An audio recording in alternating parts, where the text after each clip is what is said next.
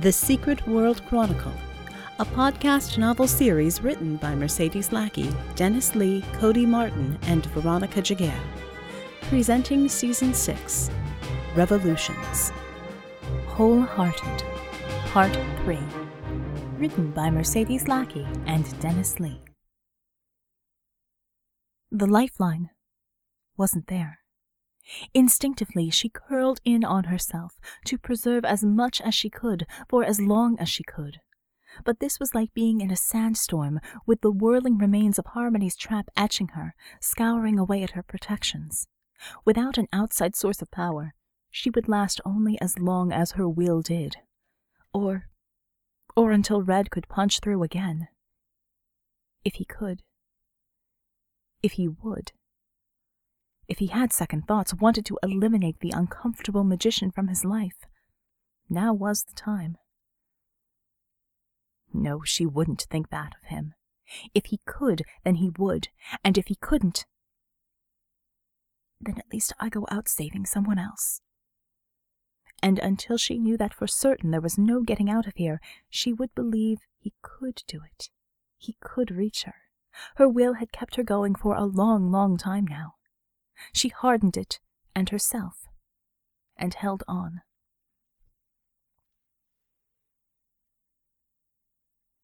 Bella knew immediately when something went wrong. She sensed the drain on Bulwark stop, and her heart leapt, but then she sensed Vickie go missing. Her attention was ripped from Bull. Vickie was white as a piece of paper, rigid, eyes glassy, a statue caught in the glowing matrix of her own protections. If this had been anything other than magic, Bella would have lunged off the stool and grabbed Vickie with both hands. But Vickie had warned her the protections would guard her from anything, including the best of intended help. There was no way to reach her, except through Red. So Bella lunged for the Djinni instead, clamped both hands around his head, and shoved energy into him. Damn it, Chowderhead! she yelled at him. Focus! But she couldn't reach him, and he couldn't reach Vickie. He was caught in some terrible memory of pain that she couldn't break past. Screw that. Yes, I can. Red! she shrieked. Snap out of it! She backed up her physical shouts with psychic ones. Home, you rat bastard! Bring her home!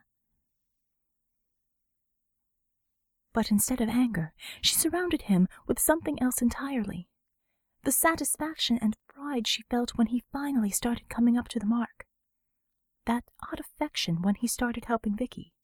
The surety that, yes, he could do this. And what do you call the opposite of loneliness? Whatever it was, she shoved that at him too. You're not alone anymore. We're in this together. I have your back. Now you get hers. It came back to him. Those long days spent in that cramped echo prisoner cell. The torture of sleep. The faces that came to the surface, taunting him with his failures and her face. Most of all, that serene beauty that could in an instant radiate girlish charm, infectious laughter, unwavering determination, or a righteous wrath. Amethyst knew he loved her, but she could never have guessed how much power she had over him. From her, a simple look of gratitude gave him a desire to accomplish five impossible things before breakfast a mildly scornful expression would plague him with doubts and self loathing for days. But by worse, by far, were her fierce stares of blame, and he would simply want to shrivel up and die, right there. For weeks now, that had been the expression that haunted him most, even though that was not what he had seen in that last moment. His fault. His fault, and surely, surely she must have felt that in the nanosecond of her death. He couldn't bear it. The accusation, the hate. It spilled over to everything else. She surely hated him in that moment, and so he hated himself, and so everyone else by extension had to hate him, and the fact that no one alive knew of his guilt but him was irrelevant. There were plenty of other things he'd done. How many had paid for his greed and ambition over the years? How many had he knowingly manipulated for some paltry sum? How many had died, whether by his hand or indirectly from his actions, simply because they had gotten in his way? And just this past year, God. He'd almost killed Vix. He'd opened the door for Jack. So he was responsible for Tesla and for Bull. Here he was again, looking for redemption, fooling himself into thinking it was even possible. It was a tired lesson he could never seem to learn. There was no redemption, not for the things he had done. Any time he tried, it only seemed to make things worse. Amethyst's look, that look, that wasn't just blame. It was every failure he had ever endured, masked by the illusion of past victories, shielded by false pretenses of atonement. The truth was, he doubted he could ever outrun his past. He was utterly alone because he deserved to be. There was no one. No one. Damn it, Chowderhead! Her voice rang inside his head. Focus! Red cringed in annoyance. For all her beauty, Bella had the most piercing voice of anyone he had ever met. It was typical of her, too. Here he was trying to enjoy some much deserved self loathing, and she had to intrude with, Red! she shrieked. Snap out of it! She backed up her physical shouts with psychic ones. Home, you rat bastard! Bring her home! He felt her then, her presence, and through the darkness she appeared. Her look was encouraging, her posture inviting, and she smiled at him. You're not alone anymore. We're in this together. I have your back. Now you get hers. He felt her pushing through the guilt, through the absolute cloak of solitude to where he was. He felt her bombard his mind with pride and friendship. He shrank away from it. He didn't deserve feelings like that. He was who he was, a cynical bastard, and as much as part of him longed for such acceptance, the rest of him knew better. She persisted, stubborn wench, refusing his rejection, drawing ever closer, until he could almost feel her breath upon him. She was radiant.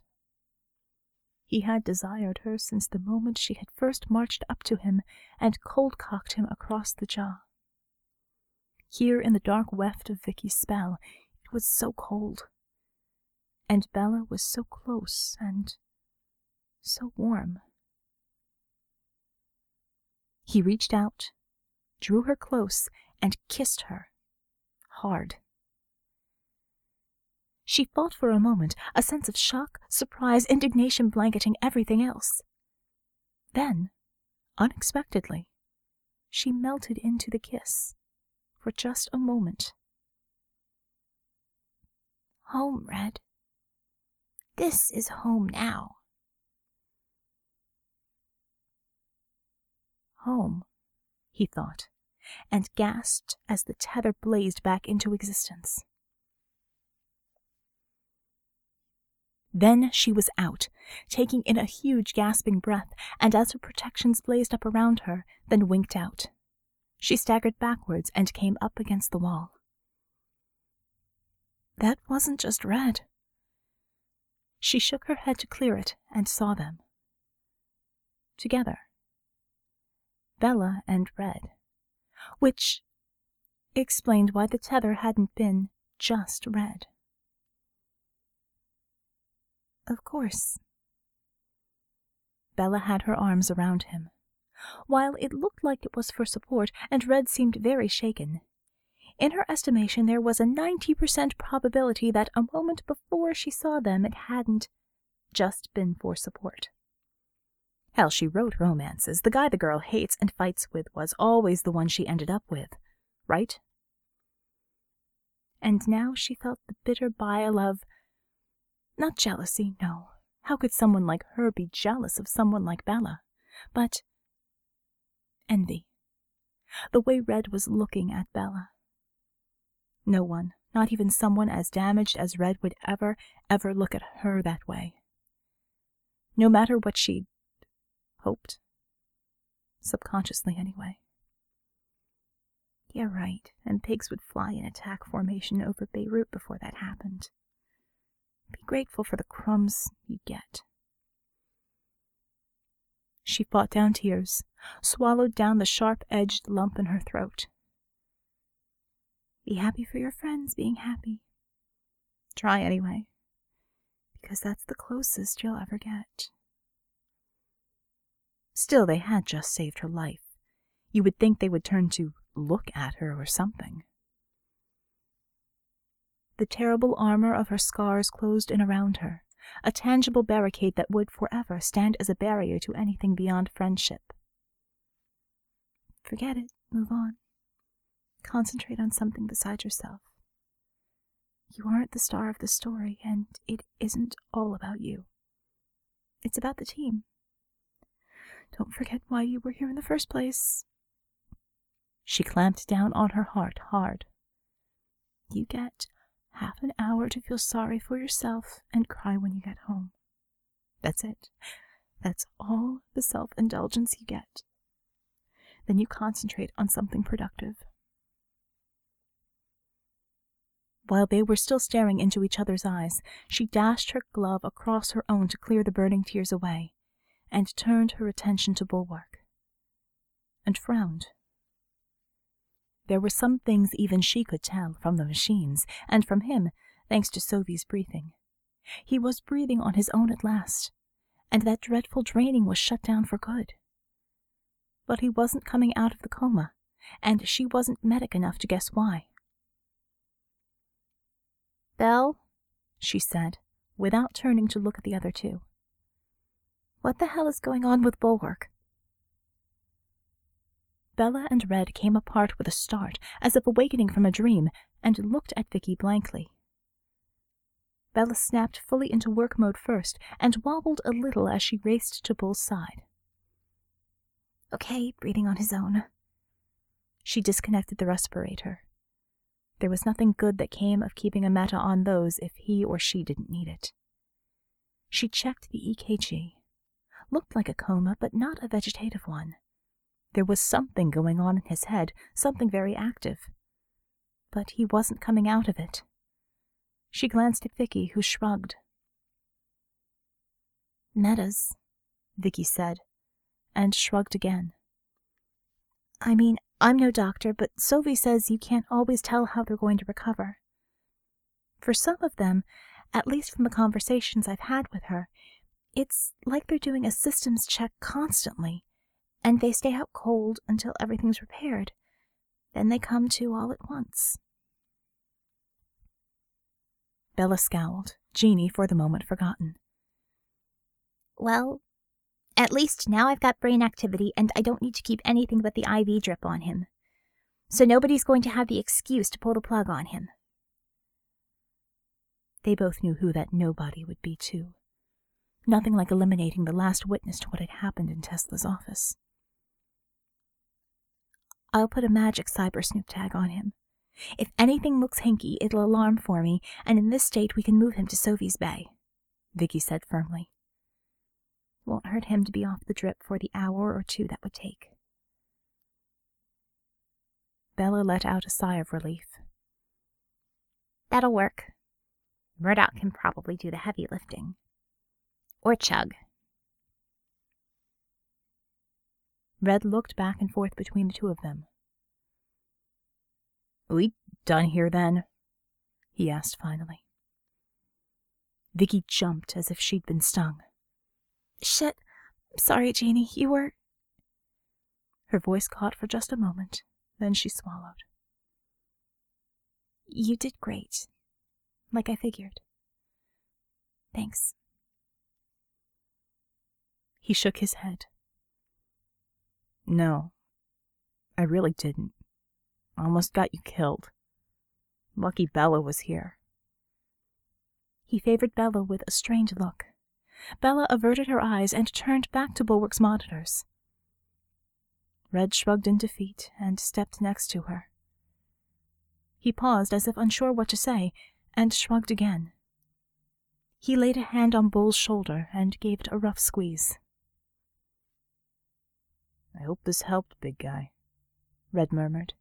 As he turned to leave, he brushed by Bella and felt her flinch away. But Vickie touched his arm with a flick of a gloved finger, as if she knew how sensitive his skin was. Of course she knew. She'd been in it. With or without Bella, you did good. The only way she could have reached me was through you. She smiled wanly. Thanks. He wouldn't look at her. He and Bella were seriously off, uncomfortable, with the kind of confusion you saw in high school kids who just had a moment with someone they'd never considered romantically before. She watched him leave, closing the door behind himself quietly. She wanted to feel good.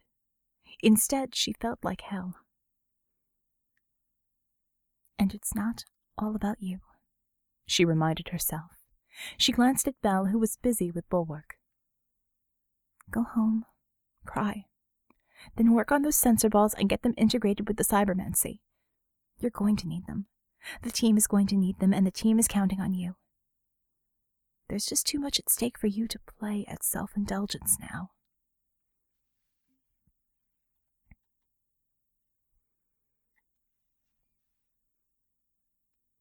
It was a garden. A garden with no paths, arranged with little geometric plantings of flowers, green turf between them. So far as Gardner could tell, it went on forever. There was a great deal of light, but no sun, no way to tell time. It was peaceful here, but it was also isolated. He hadn't been really alone in a long time. Alone as in no people around, that is. Alone as in without someone. He'd been achingly alone since Victoria vanished, but that was different. But so far as he could tell, and he had walked for what seemed like miles through this garden, he was the only thing in it that wasn't a plant or a bug. So he finally sat down, even though he wasn't tired, and waited. Eventually, something changed.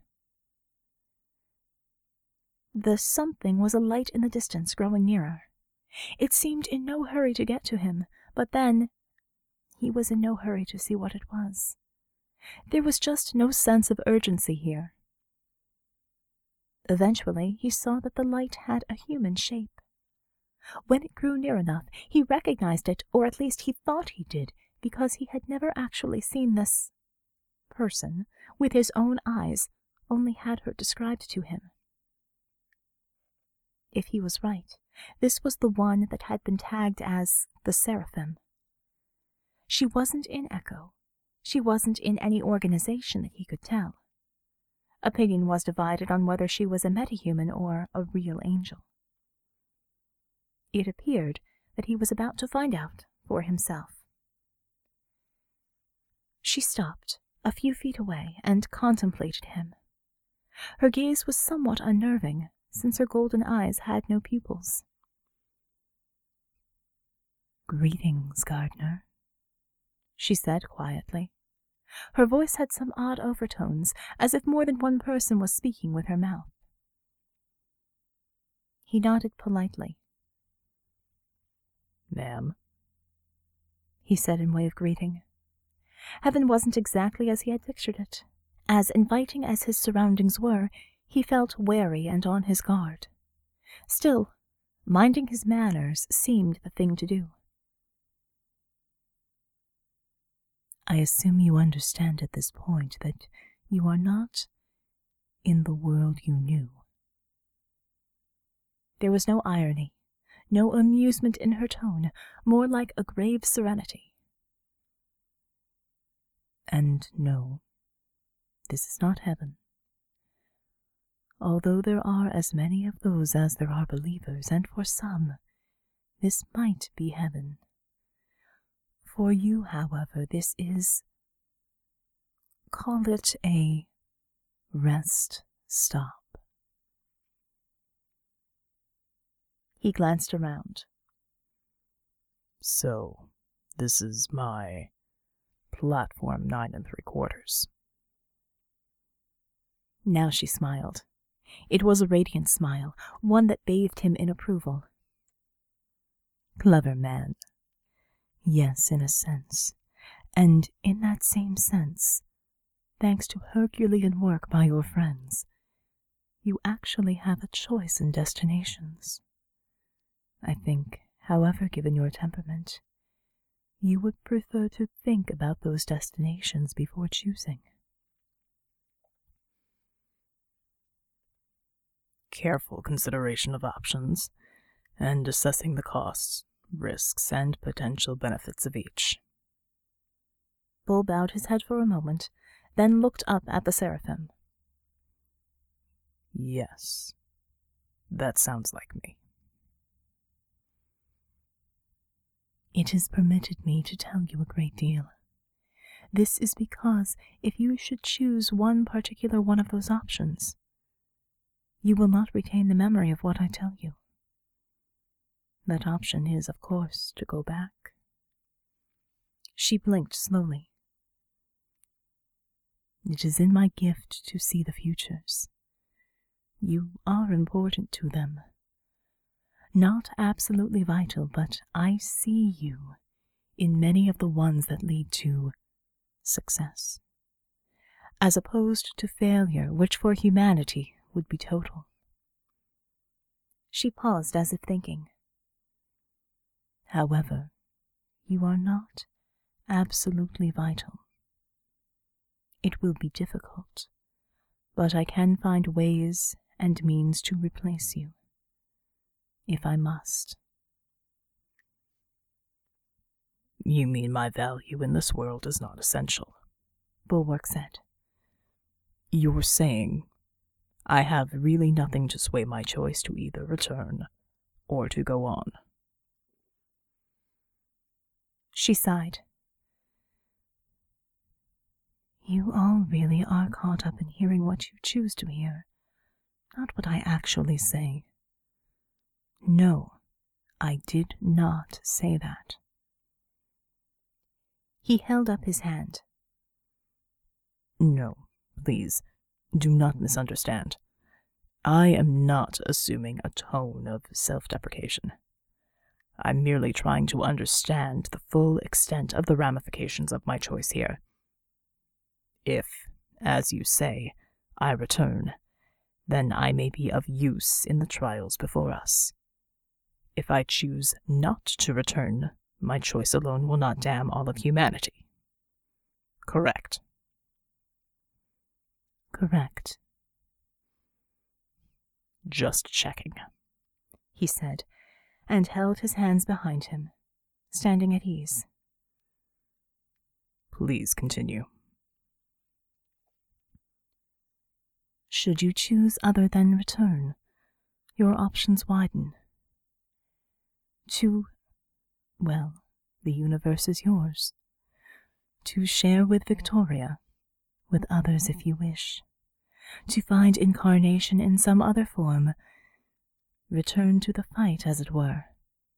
Elsewhere, elsewhen. The possibilities are infinite.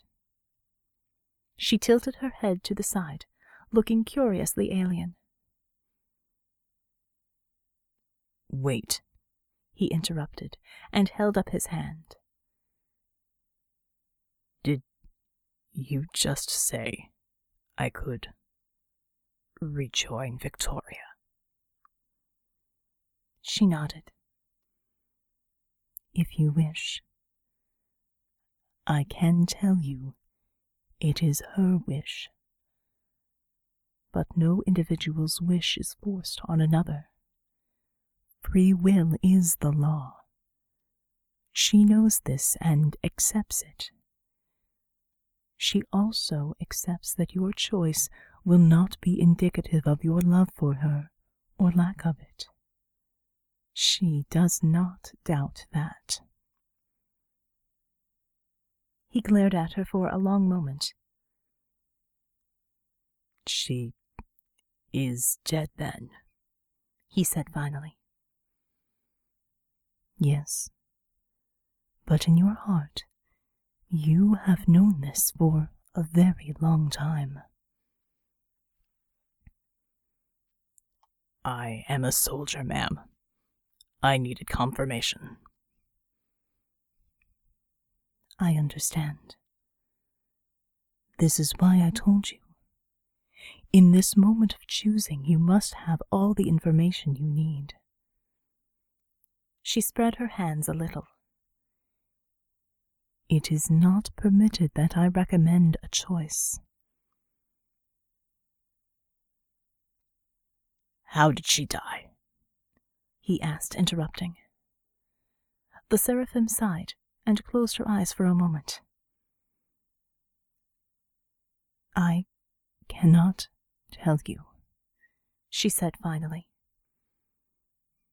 That is not permitted either. Not permitted, he repeated. Not permitted. No, it is not, she said. I am only an instrument. I am constrained by thee. And again, Bull cut her off, but this time not with words. She fell silent, genuinely surprised, as his face began to redden, his lips curled back in a snarl, and his entire body began to quiver. With rage. Not permitted, he roared, and a force erupted from him, expanding outward like the force field of his metahuman power. Where it touched, the garden disintegrated, shattered, as if the flowers, the turf, the trees, and bushes were all made of glass. Where it had passed, there was nothing left but dust. But it wasn't enough. Bulwark reared back and bellowed, releasing his pent up frustration over Victoria's sudden and inexplicable disappearance, over the months of fruitless searching that followed, of the careful dance he had performed around the Djinni. The Djinni, who could never be coerced into anything, who had to be handled just so, and what had that gained him? Nothing. The Djinni remained tight lipped about the whole affair, never once surrendering even a passing thought of the events of that day. Bull continued to roar, his bubble of force and rage ever expanding in undulating waves of light. He began to manifest fire, which tore from him to consume everything within that expanding space. The field shuddered and bellowed out as he gave one final dreadful push, as if driven by the fires within him, creating a small sun, until there was nothing left of the garden from horizon to horizon. And even that did not satisfy his anger. In the blink of an eye, the fires contracted to a pinpoint of searing light, then exploded, taking everything light, fire, all with them. And then there was nothing but darkness. And a voice. Her voice. Dry, but a little surprised. I would describe that as excessive. In the vastness of the void, his consciousness sounded both overwhelming and somehow terribly, insignificantly small. I didn't just wreck a common staging area, did I? Only your own. A light grew in the darkness. It became the seraphim, Light spread outward from her until she hung in the center of the brightness. Fiery wings spread, perfectly balanced in the heart of the sphere of soft white light. Would you like it back again? Or do you prefer the dark?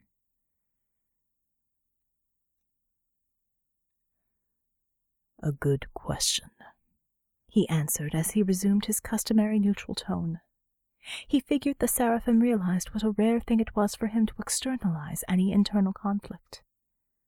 This one was a long time coming, and still he was no closer to the answers he sought, except for one. Vic was dead. The how and why aside, it was the certainty of her death that had finally sparked what rage he had bottled up over it. And now she was being offered back to him. His heart leapt at the idea of it. But was he done? With everything? Was it time to rejoin his love? He considered his choices and realized there really wasn't any choice, not for him.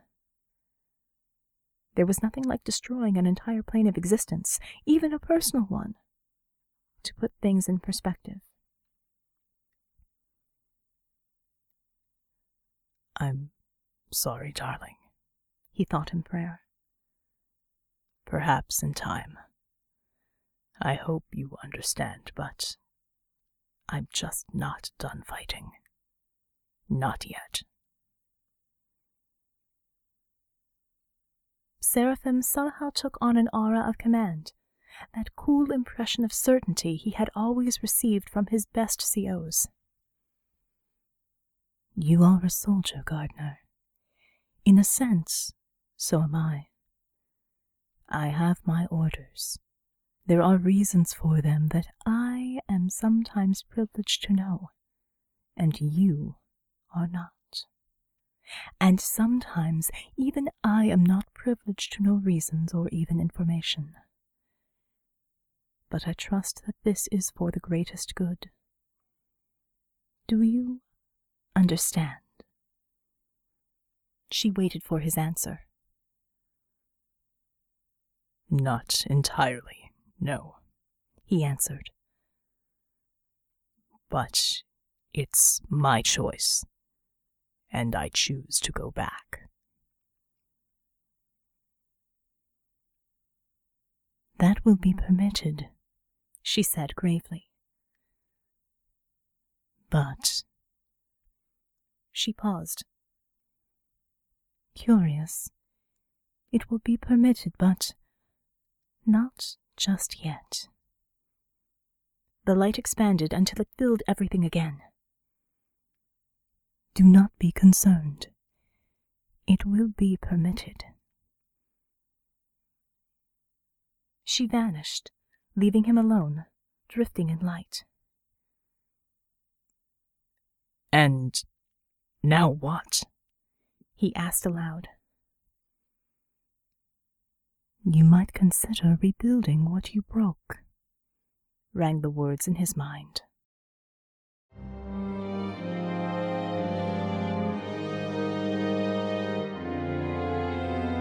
This has been Revolutions, Season 6 of The Secret World Chronicle. The Secret World Chronicle is narrated and produced by Veronica Giguere, with music by Kevin MacLeod from Incompetech.com. Find us at www.secretworldchronicle.com, like us on Facebook, and circle us on Google. And as always, thank you for listening.